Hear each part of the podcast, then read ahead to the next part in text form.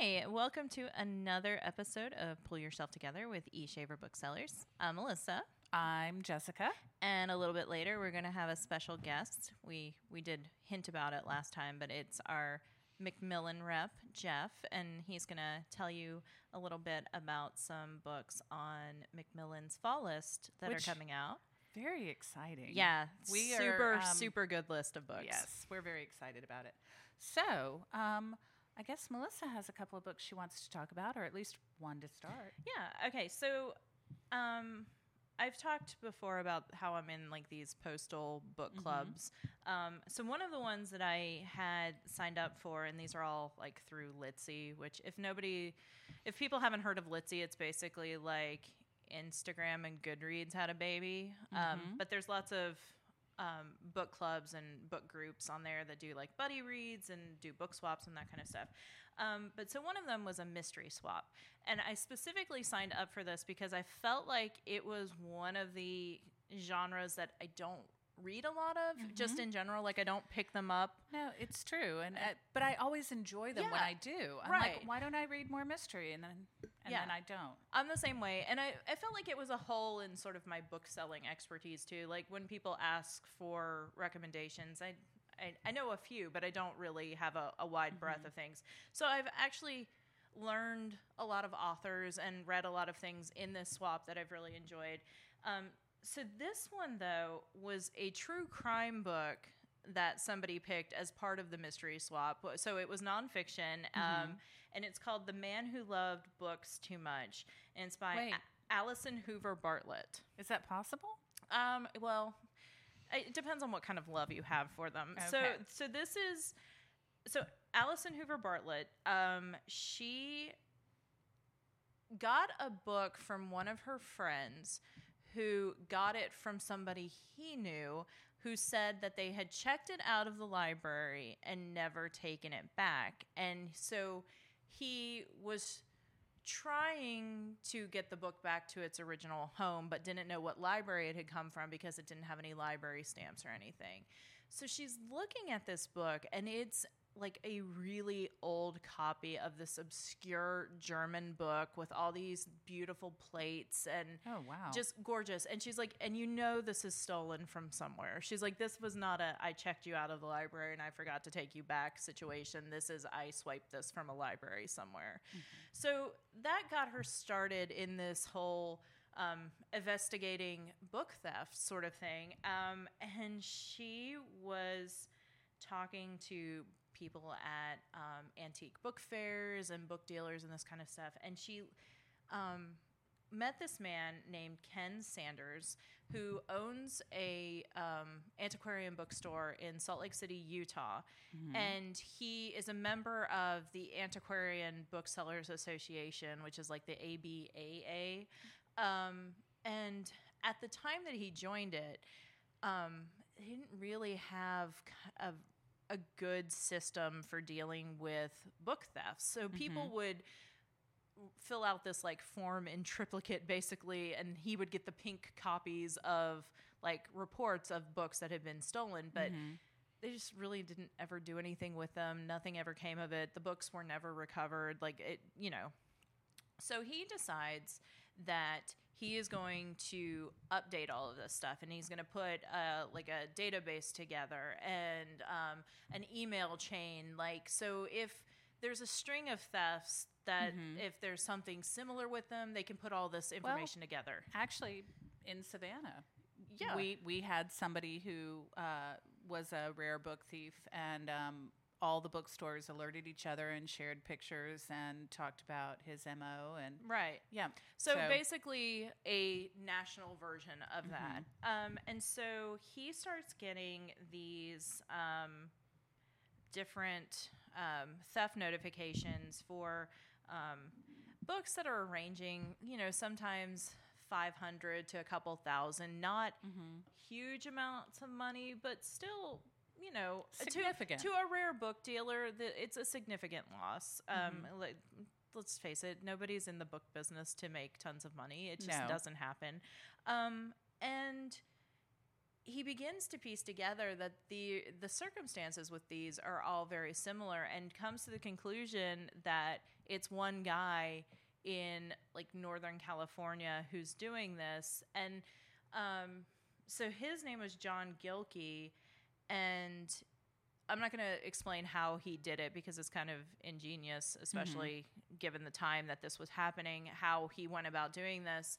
Um, but so she, so allison hoover bartlett like does interviews with both Ken Sanders, spends time with John Gilkey, spends time at these book fairs and book festivals and stuff, and you know talks to other stores who he's stolen from, and So just goes down a rabbit hole. is he still out there in the world, or He, as of the um, ending of the book, he was no longer in jail. He went to jail a few different times for a few different things. Um, Some books were recovered, some books weren't. It's a, it's a really interesting story, and if you if you are interested in the world of antiquarian books or rare books, um, it's kind of fascinating. Uh, it's just an it, oh a quirky little it sounds? niche book that it's it's good. I, I feel sure you've ordered one for the store. Oh yeah, we have it at the store. absolutely. Okay. Yeah. Well, I, I, when when when the opportunity presents itself, I Mhm. would If you like need to, a a little real life mystery. yes, dip into that because um, Melissa and I have had a, a pretty heavy reading load of late, and Yes. um, yes. So I'm going to talk about um, I'm going to talk about the book that I started talking about last week, James Baldwin's "Go Tell It on the Mountain." Um, Part of that heavy reading load. part of that heavy reading load. Um, so I finished it this week um, because I was leading a book group, and um, and the writing is beautiful. He's he's an amazing writer. Um, this book is autobiographical, but it is it is very dark. Um, there's not a lot of happiness in it. Um, it's essentially um, talking about his relationship with his stepfather and um, really how no matter what he does, he cannot win the favor of his stepfather. And his stepfather, it comes out in the book, and, and it's obvious from the beginning, is a, a quite complicated man. And so the book is told in four parts, really. Um, the beginning, where he explains sort of his situation and where he is in life and what his family is, and it's his birthday. It all takes place within a 24 hour period Oh wow. and so so you you meet the main character John and the rest of his family, and then um, his stepfather is a preacher. Um, he's a deacon in a very Pentecostal church, sort of a storefront church in Harlem, and um, and so you're introduced to sort of the congregation and really the child John, who's 14, so almost the young adult John, um, is very caught up in this world because there's not a lot of happiness or things to look forward to. And he, I mean, everything he thinks about, everything he looks at, he looks at as, oh, I, oh, I, I've got to stop this. I'm sinning. This is a sin. Every, and so he's, he's just a pent up, wound up ball of, of anxiety and, and, um, so things kind of come to a head where his brother is in a knife fight and this happens right in the first part of the book and is injured and the whole family his father his father's sister um, his mother and the brother are together and this huge argument ensues and there's you know um, it, it's it, a lot of it is taken out on his mother Elizabeth. The sister is sort of the tough voice of reason. Um, John ends up sort of escaping from this and goes to help start cleaning up the church for the night service. And he's with his, um, there's an older boy who is already a preacher, Alicia or Elijah, depending on how you read it. And, um, and they have a friendship. And so he helps him clean up the church, and then the whole family comes in, including his um, his aunt, who never comes to church, and so you know something's going on there. And then it breaks up into three parts, and it's each person's prayer, where essentially they're saying their prayer, but they also go into their entire backstory. So you find out why they are where they are and what's really going on. And they um, have That's come. an interesting device, like It- to do it that way, like through it is. the it's prayers. it it and they're all there i don't want to spoil too much of it because there are very particular reasons why all of them are in the church at that time but um, they've all come from the south and from some real oppression and horrible situations and um, there's just there just seems to be not a lot of ways out of this mm-hmm. um, except for the next life. And really, that's kind of what everyone is focusing on. But they're also focusing on settling scores in certain Okay. ways. And by the end of the book, um, the night has they prayed all night, and you go through everybody's backstory, and it's it's no surprise. John ends up having a revelation of sorts, um, and they end with everybody walking home at dawn. Uh, it's it's a beautiful book, um, and James Baldwin said he had to write this book before he could write anything else to get this out of his system. But But you said so. You said it's autobiographical, but it is fiction, kind of based on his real life. yes, Okay. it is um, because you could never really be in someone else's head the way he is in these characters' heads. Um, it, yeah, it's it's a difficult book. Um, it it is um, it it takes a really hard look at religion and um, and the way religion is used to manipulate and control people, um, their lives, their sexuality, their situation and station in society. If this was the only book I ever read about organized religion, I would never go back to church again. All So, right. um, but James Baldwin was a preacher for several years. Mhm. Um, this he really did have this revelation, and he said that you know preaching helped him with his writing, helped him to organize his thoughts. Um, so there's something good that comes out of everything, I guess. Mhm. But um, well, I think you should read it for yourself. And if you do, yeah, I'd love to discuss it more because there's a lot to unpack in this book uh, about race relations, about um, the relationship between men and women um, in African American society, the relationship that the church plays, it homosexuality. It's it's all in there. Okay. Um, but it was a hard read. Yeah. well, okay, so going to something totally different. Um, okay, so anybody who's listened to any of these episodes knows that I've been harping on and on and on about Jim Butcher and putting out this new book in the Dresden Files. And my reread of all the books in the Dresden Files to get ready for the new book, which is out and it's called Peace Talks. Uh, and it's the 16th one in the series. So I have been, as I've said, reading the other ones out loud to my husband um, all the way through. So, you know, Is this the same thing that Tanner is currently reading? it in is the same thing that Okay. Tanner is currently reading. So he Tanner is on. He just finished the third one. So we just finished at home um, Ghost Story, which is the thirteenth one in the series. And I wanted to talk about it specifically because it's so different from all the other books. Um, and um, I when I read it initially, I had the same feeling, and it's been several years since I had read it.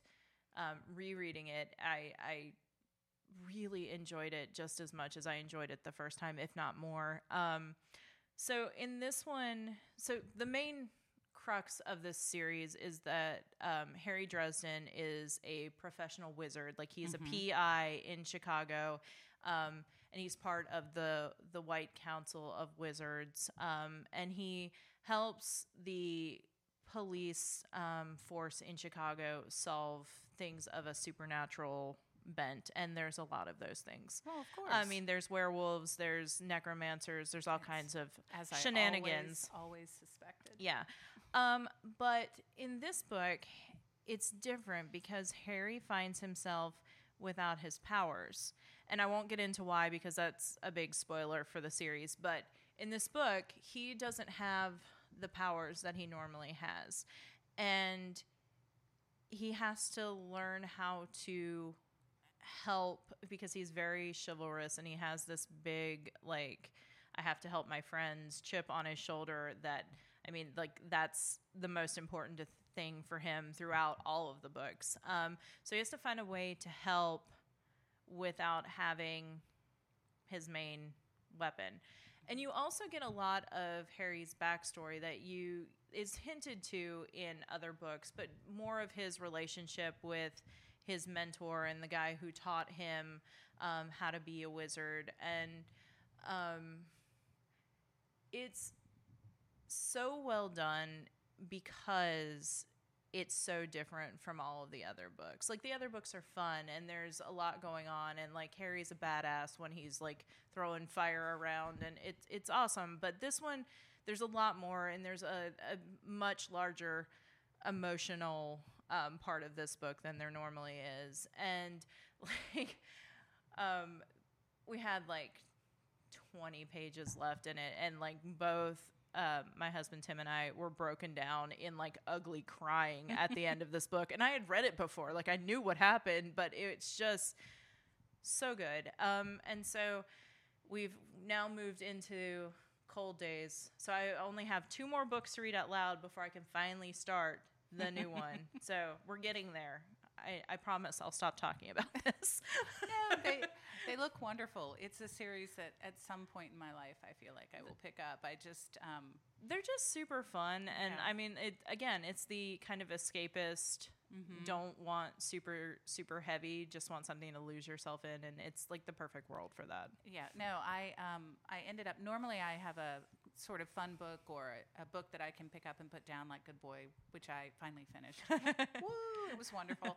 Um, and but I I was uh, had time issues, and so I was reading James Baldwin and listening to The Color Purple, mm-hmm. which um, Melissa and I both read recently for a book group, and they're two pretty heavy books. And yeah. um, although I will say, compared to Go Tell It on the Mountain, The Color Purple is hopeful.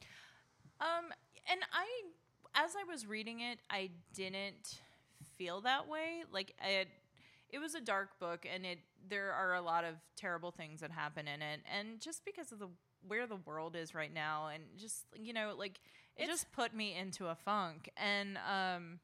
It wasn't until we had our book club meeting and really discussed it and getting other people's perspective on it that I did get to see and appreciate some of the more hopeful parts of it. Um, uh, for one, just the relationships between the women in the book. Like mm-hmm. these women have terrible lives. They have horrible things happening to them. Um, the the men in their lives are not good. They're being mistreated on so many different levels.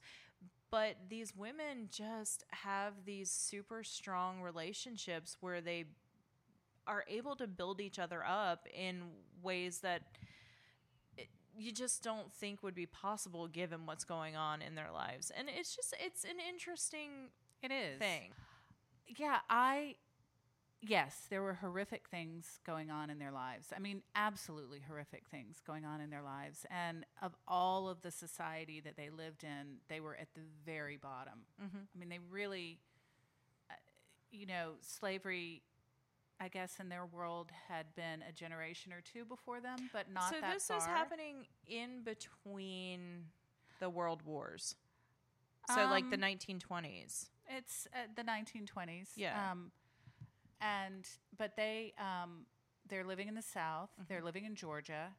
Um, they're some of them have their own land. Some of them are sharecropping there's one preacher who is actually one of the few good people in the book. Mm-hmm. Um, and yeah, they're they're just at the bottom. They have no agency in their lives whatsoever. Um, although they do end up making agency in their lives, they by really their relationships with each other. I will say the one thing that I found um, kind of unbelievable about it. Um, I, well, okay, let me say that having read A Tale of Two Cities right before that for this book club and how poorly Dickens writes female characters, um, because they're just like cardboard cutouts, essentially. Like they don't have personality. Um, going from that to the color purple, where these women are so multifaceted and so strong and very realistic seeming like Well, and in in this book, the men are more the cutouts. They're, Yeah. the men have almost they have almost the same personalities. I mean, they're all not great. No, not great. Um, but the one thing I will say is I think the end, and not, I think the end wraps up too neatly. I, well, so I'm glad it ended the way it did because I just couldn't take anymore. No, no, I mean I'm not. but I, I think But- it was more satisfying for it to end that the way that it did. But I feel like given the course of the book and all the things that are happening throughout the course of the book, I think it it wraps up too neatly, and that's Um, my that's my one big complaint with it. Well, I, I, I will say if everybody can get to the level of forgiveness and acceptance that they get to by the end of the book, that there's some pretty amazing human beings. Well, the world would be a much better place if we could all get to that point. It would be wonderful. But but it was a good read, and I highly recommend it. I mean, I think it is um, something on the list of books you should read for a reason. Well, and I thought it was interesting. One of the members of the book club, um, her wife is um, African American and was talking about what a touchstone of black culture the color purple both the book and the movie are and how um, on bet it's shown every christmas the movie is and that and what an important part of black culture that it's become and i honestly had no idea and i'm really i'm i'm glad that i've read it and have been um, have experienced it so you know Yeah. No, I, th- I think it is, and um, I have not seen the movie. Really, I've only I've not seen, seen the parts movie of it, So. I, I think that should be a movie night. We should. i'm gonna have it. to get the tissues out. i'm gonna have to gird my loins because you know Yeah, there's. Um, yes, it's rough it is rough, um, but there are happy parts in it, and there are joy. It it does seem like right when you get to a happy part, everything falls apart again, which is kind of like life. yeah So, um, anyway, yeah, I, I would say we both recommend the color purple, and um, I definitely recommend Go Tell It on a Mountain. But they they were more difficult books, and they were, um, you know, I will never live the African American experience. I can only live it through literature and film and and educating myself about what it's like. And I think they're two good books that are representative of of some parts of that culture. absolutely Um, so, So you have another one? I have one more. This is my new um, pick up, put down.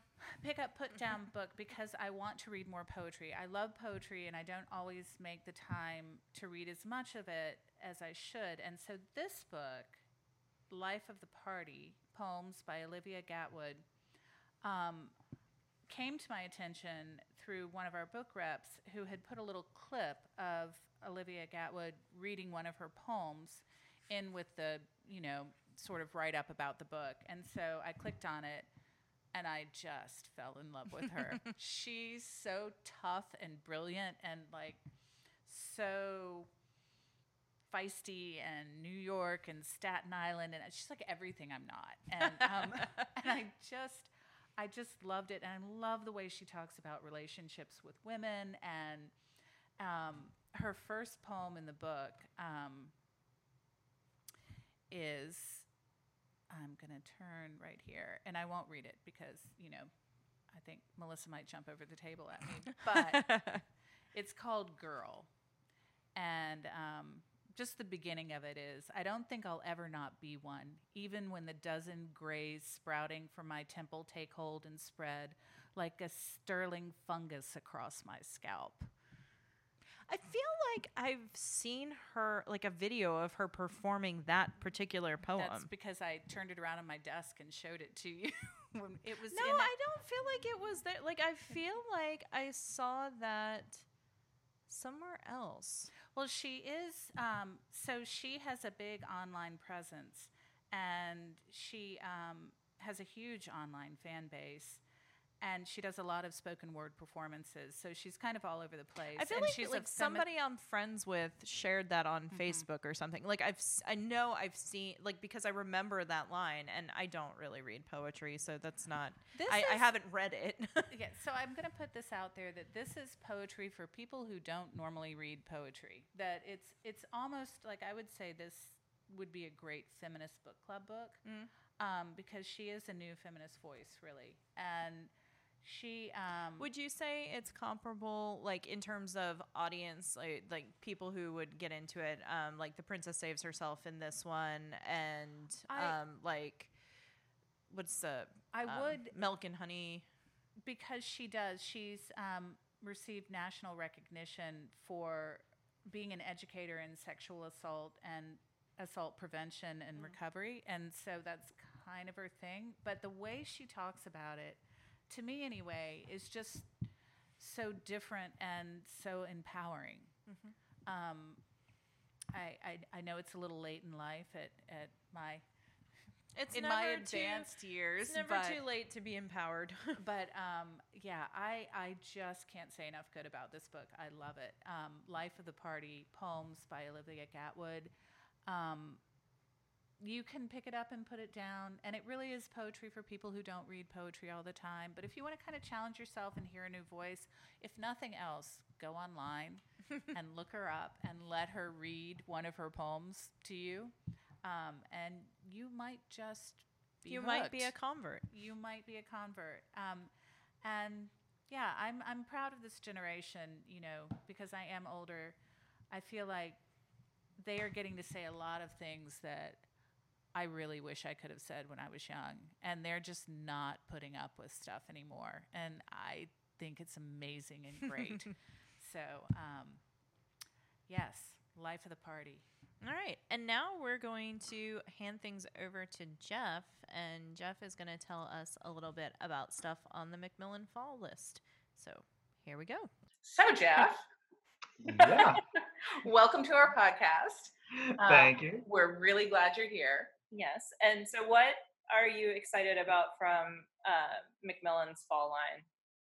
Uh, this fall, I I I brought y'all a, yeah, a handful of books here that uh, I think y'all will be interested in. Some big books, uh, a kids book, um, you know, some just some of the neater things on the list. I'm, I'm down for fall. kids' books because I'm pretty much a five year old. So, Yeah. Well, good. We'll start. Well, good. Well, We'll also, I, I think it's by one of our favorite authors, isn't it? I think it is. I think it Yeah. is. Ooh, yeah, we'll we'll start with the picture book then. Okay. Uh, Santa Baby by Jonathan Stutzman and Heather Fox. Who Yeah. brought us the wonder that is Llama Destroys the Universe? Which is Right? one of our favorite all-time children's books. Yeah. I know. Llama destroys the world. Llama Yeah. unleashes the up, al- alpaca. Yes. Hard to say. It really is. and uh, and yeah, so so this new book, he, he straight they stray away from llamas and and barn barnyard animals and take on Santa himself. He, Oh. uh, Okay. I mean, he's kind of like a llama. well, he's only, only really different. he probably has dancing pants and eats a lot of cake. I'm just saying. well, and that's part and that's part of the problem in the story is that he's he's feeling his age a little Uh-oh. bit, and he asks the Christmas spirit to uh, make him a make him younger, so he has a little more you know more of a spry step. Hmm. Except it works too well, and Yes. go all the way back to being a baby, which freaks out the elves. And They're they're uh, used looking have super to young take over and make sure yeah, so really cute. Another quirky little book from that from that duo. nice. Mhm. Cool. Uh, then we go into the adult side, and uh, we've got a new Louise Penny. Well, all the- everybody loves Louise Penny. Yeah. oh yeah, her uh, her fan base over the last three or four books has just grown exponentially. It's it's really been amazing because this is the 16th novel Wow. in the series, and it's bigger than ever. Yeah, Um, I didn't realize that she was at 16. That's crazy. Well, she's one of the few that we carry like her entire collection because people like her so much. And it's like seriously, like people will read the first one and then they read the whole series. Like I mean, there's Yeah. not there's not really people that have dipped out. They they go the distance. Totally true. My uh my mom um even heard about her and she hadn't, you know, get out much. but uh she she heard about uh, Louise Penny and asked for the first book. I gave it to her and she read all 15 within about a month's time. Wow. And Wow. So, you know, just instant fans every time somebody picks her up. Uh this one, the new one's called All the Devils Are Here. And uh her Inspector Gamache uh, and family go to Paris this time and Ew. uncover a uh, a mystery in dealing with uh, his family. Interesting. So she's bridging out from Three Pines. Very nice. Exactly, exactly. You know, everything's been centered on Three Pines for so long. Um, she's she's branching out. Field trip. yeah, right. Family field trip to the Eiffel Tower. Uh, see, the next one I've got. Um, you may know his this author's name too, Brandon Stanton. He was the author slash photographer of Humans of New York.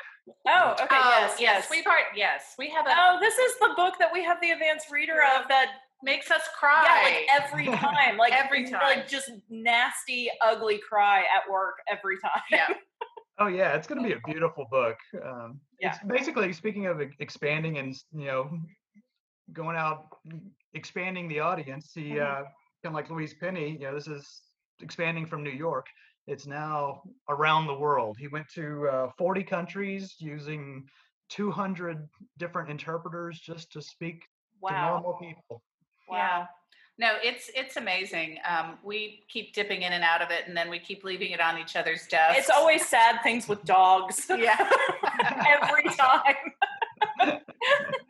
Uh, maybe he'll do a, a a Dogs of the World book next. God, it would it will destroy my soul. yeah. but we expect that to be really big, huge print run. Um, When is that coming out? What is its pub date? that is October 6th. All right. A good um crybaby Christmas present. yeah. Totally, totally. That's Something That's that we're we shooting can all for. bond together over. Right. Yeah. that's what we're shooting for. Uh, Very and good. yeah, definitely a, a Christmas gift book. Yeah. Um, my next book is from Tor Books, and it has been picked as our what we call our Macmillan book brag, Mhm. where Yeah. the the entire co- Macmillan family of companies gets behind one book each season and says this is our favorite book of, of the season. Um, it's called The Invisible Life of Addie LaRue by V.E. Schwab. Mhm. Who has a fairly rabid fan base. Yeah. True. She she has grown a huge fan base in a very short time. Mhm. And I think this book is really going to expand her even further. Yeah. Um, because it does have uh, like her previous books, it's it's got a bit of a fantasy, you know, edge to it. Mhm, It's a it's a standalone, so people can try her out for the first time. mhm. and that little bit of fantasy though is is just that it's a little bit the story itself is really a kind of a mainstream story i think people who have never picked up a a fantasy or sci-fi book um, or even a Tor book Yeah. would, uh, would enjoy this it's Well, it's next on my list because I usually have one escapist book going, mhm. and I uh, and I think Yeah. that's going to be it. Well, and, and several of our booksellers have read it and loved it.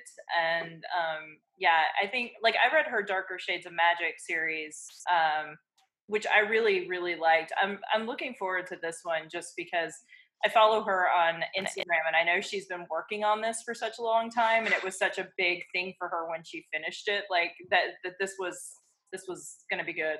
I'm Okay. excited. I'm excited. right that i really think it's going to be her breakout book just Yeah. it's going to bring her a whole new fan base Yeah. and uh, and it's really really well, well written I've, I've been really impressed by it And, and when is it when is it officially hitting? When can our when can our customers actually have it in their hot little hands? and officially they could uh, buy it same day as brandon stanton october 6th Okay. Ah, All right. October 6th is going to be a big Tuesday. It is gonna be a big Tuesday. oh yeah oh yeah so you know everybody come to the store and get a stack of books that day and then you'll be done with all your christmas shopping There you go. Yeah, you'll be done. uh, I'm going to stick with Tor with the for the next one too because uh, it's a really big season for them. They've got some really big name authors, and uh, this next one we uh, we're proud to have his first adult book. So Christopher Paolini, Oh yes. who everybody knows from the Eragon series, I, I have read all of them out loud to my kids. and uh, so he's branching out again, like these others, to new audiences, and he's written a an adult space opera. So going from fantasy fantasy to sci-fi now. Will there be a dragon in it though? No dragons. No Oh, dragon. All right. I'm Oh, not sure. I'm not sure I can handle no like dragon. The, the troll-like people in it. Well, instead we get uh, two new races of aliens. One kind of gross and squishy, and the other one really gross and really mean. Oh, okay. I'm, I'm down for Are, that. are there any nice aliens involved? Um, so far the humans seem okay. well, that's how you know it's fantasy. right. Yeah, it's um the story follows uh, Kira, who is a biologist who stumbles across an alien artifact on what they thought was an uninhabited planet, and uh, honestly, humans had not even run into aliens uh, before that, and uh, that sets her off on a you know universe wide adventure um, she meets up with this crew, this kind of motley crew of space smugglers, uh, with a very Han Solo like captain. Yes. Scruffy and nerf it's a- herders. A, lot of fun. Yeah. Okay. So Guardians of the Galaxy meets um, Star Wars. Yeah. Totally, Little science. Totally. That Nice. pretty much nails it. It's so much fun. Um, really enjoyed it, and it's and even though it, I don't believe it's going to be a series, but um, you cannot write a space opera where it's not a series. well, true. But you, you'll get plenty with this. It's almost 900 pages. Holy Oh. crap. Oh. Well, it could have been a series. You could have done like 300 pages at a time, and you've got your first, you know. Wow. Right. Wow. Then we just give it to you all at once and say, "Here you go." Okay. I, well, you know what? I appreciate that because Yeah. the, the waiting on the uh, the cliffhanger books, I, I don't do so well with that. yeah, I don't either. I No. don't either. So Okay. I- um, okay, so then to totally switch lanes, um, we're going to go literary. okay. Uh, you know I like literary. Right. So from uh, Farrar, Straus, Giroux, Mm-hmm. Uh, their big book this fall is the new one from Marilynne Robinson, Jack. Mm. Ah. Are we this is, continuing in the same same vein? it is. It is part of the what I guess we call it the Gilead series, uh, Okay. which began with Gilead and Home and Lila and now uh, Jack. So all characters from the same sequence of novels. Um, she's uh, actually this one comes out September 29th. So Okay. The week before the big day. Okay, yeah. right, right. So you can come Yeah. a week before and scope out scope out that week also. But uh, every Marilynne Robinson book is a publishing event. You know, Mhm. People wait for her new books and they love her, um, and so it's going to be big. I mean, it's got starred reviews already. Um, yeah, so uh, so obviously this one follows the character of Jack um, from Hence the name. right exactly You know, she's kind of good at giving you what you what you expect It's true. She's not. She's not a, like a bait and switch kind of gal. Nah. no no no but um it's interesting th- though because it it follows his um relationship and obviously the town and the time period in the 50s uh where jack eh, marries um, a black woman and his and so it goes it looks at those kind of issues from a 1950s slant Okay. Mm-hmm. you know, Interesting. compared to today. So uh, yeah, I think it'll be topical. Yeah, de- definitely timely. Yeah. Yes. And then um, I guess we could start talking about uh, your homework assignment. Yes. Oh my gosh. It was it was the most pleasant homework assignment I think I've ever had. It was wonderful. Yeah. Um, so the book is yeah, Jeff asked us to read Susanna Clarke's um, upcoming book. Uh, is it Piranesi? Is that how we say it? That's how I say it. Okay, so- that's how I say it too. Um, and people might know Susanna Clarke as the author of Jonathan Strange and Mr. Norrell, which uh, was another chunkster. Mhm. Right, that was 800 pages. Yeah, that was Yeah. a, that was a big thing. but This is definitely a departure from that um, in uh, in size for sure. Because this one was a a one sitting reading for me. It was Yeah, like and it- 240 pages or something like yeah, that. It was for me as well. I um, it is two forty five. Yeah. weighs in at two forty five. a very a very condensed version of of what she likes to do, which Yeah. I liked. It was uh, it, it brought in some of those uh, same themes that she looked at in Jonathan Strange and Mr. Norrell about you know a world behind a world, the world, and you know uh, m- everyday magic that we don't see, Right. And, and kind of condensed those themes. Yeah. Yeah, it reminded me of um, I don't know I, I don't know that Melissa's read um, Charles Williams, who was one of the Inklings, and he he his books always had a Christian theme, but it was also this otherworldly and magic, and um, but but just sort of um, yeah, that things aren't as you imagine they are, Yeah. and and that there's more to the world than you really think there is, and um, and yeah, I just I loved it. Well, and uh, for me, like it, the thing it reminded me a lot of was Erin Morgenstern's Starless Sea. Um, but and, Jessica knows how much I love Erin Mhm. Morgenstern. I thought this was almost kind of a better version of that because it was much less ambiguous than the Starless Sea was. Um, Mhm. And I I appreciated that because there were moments in the Starless Sea where I'm like, oh my god, your writing is beautiful, but what the hell are you saying to me? yeah no i appreciated this one just because of that and i i also love the starless sea and the night circus but i found the writing in here much more um, concise Mhm. uh, but not any less wonderful and beautiful Yeah. um, Right. it really um, it's uh, it will definitely be one of my favorites. I mean it, it did remind me of the ocean. When i read you know for people who like in here the ocean at the end of the lane madeline, Mil- madeline miller's circe um, yeah that's that's that's me. I'm that person. And, and you were correct. Yes. so, and it's and it's another one of those books which has you know a bit of a a, a bit of fantasy.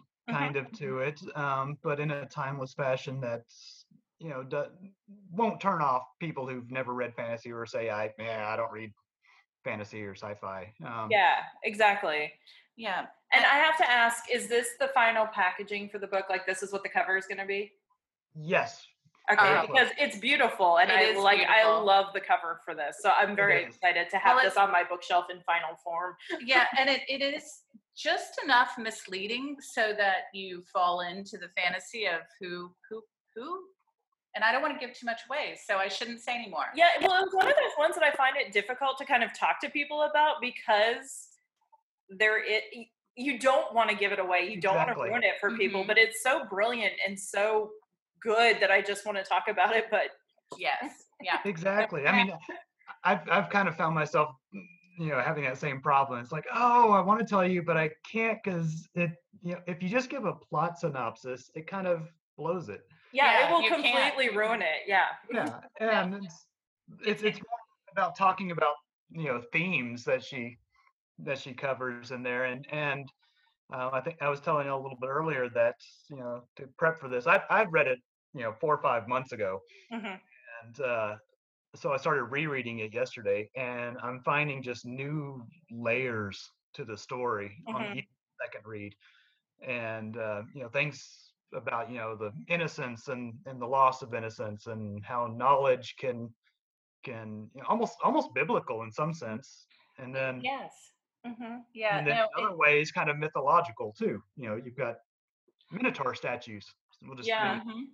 Well, I've heard um, two different editors from Bloomsbury talking about this on various like bookseller things, and they always call it a puzzle box of a book. And I think that that's like a perfect description of it Mhm. because there are is. like all those different layers, and I, I'm actually really excited to reread it yeah I, because I, think it, there's a lot of stuff that I just didn't catch the first time because I was Mhm. just like devouring it.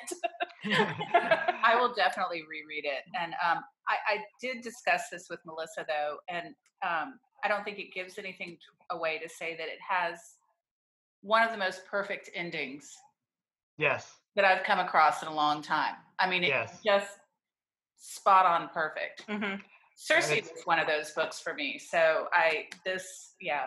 Just I know, and I, I was so one. happy at the Yeah. end when when I was like, oh, thank goodness, a good ending, or well, a satisfying ending. Yeah, a yeah, yeah. satisfying ending. Yeah, Um, definitely. yeah. That doesn't always happen. No, no, it does not always happen. It, yeah, it's it's rarer than one would hope. I know. Yeah. Yeah, well, that's what I liked about Piranesi too. It was it was soothing in a way hmm Mm-hmm. Because as you slowly try to, you know, like you say, you know, disentangle the puzzle, you're you're kind of experiencing it with him as as he discovers. Well, I love that it's escapist and not stupid. Like Right. it's an Mhm. incredibly smart book, um, but it just. I, it was a joy to read it. It like really it wasn't work to read, and I wasn't slogging through it. Like it, it Mm-mm. was a nice Oh, change of right. pace. Yeah. Well, and Yeah, to exactly, say that I would have turned around and just reread it if I had had time because I didn't want to Yeah. leave that world at all. Yeah, and that's that's I think I said earlier too is that you know I was I'd read it so you know so many months ago. I just wanted to refresh my memory, and yeah, I'm you know three quarters of the way through it again, and I'm just like, okay, I've got no problem rereading this. You know, yeah, it's, Yeah. uh, yeah. And so it, it comes out in September. Is that right? it is uh, September fifteenth. Yeah. oh, and and to our customers, sorry, we we are going to try to sell you this book because we love it so much. Yes. To all our listening listening friends out there, um, Just know that this is not us pushing it just to push it. We really loved it. yes, really, really loved it. Okay. Okay. Cool. Thanks, Jeff. Thanks, Thank Jeff. you. Bye. Bye. Bye. All right, everybody, that's all we have for this week. We'll be back in two weeks with some more book recommendations. So, everybody be well and read books. Bye.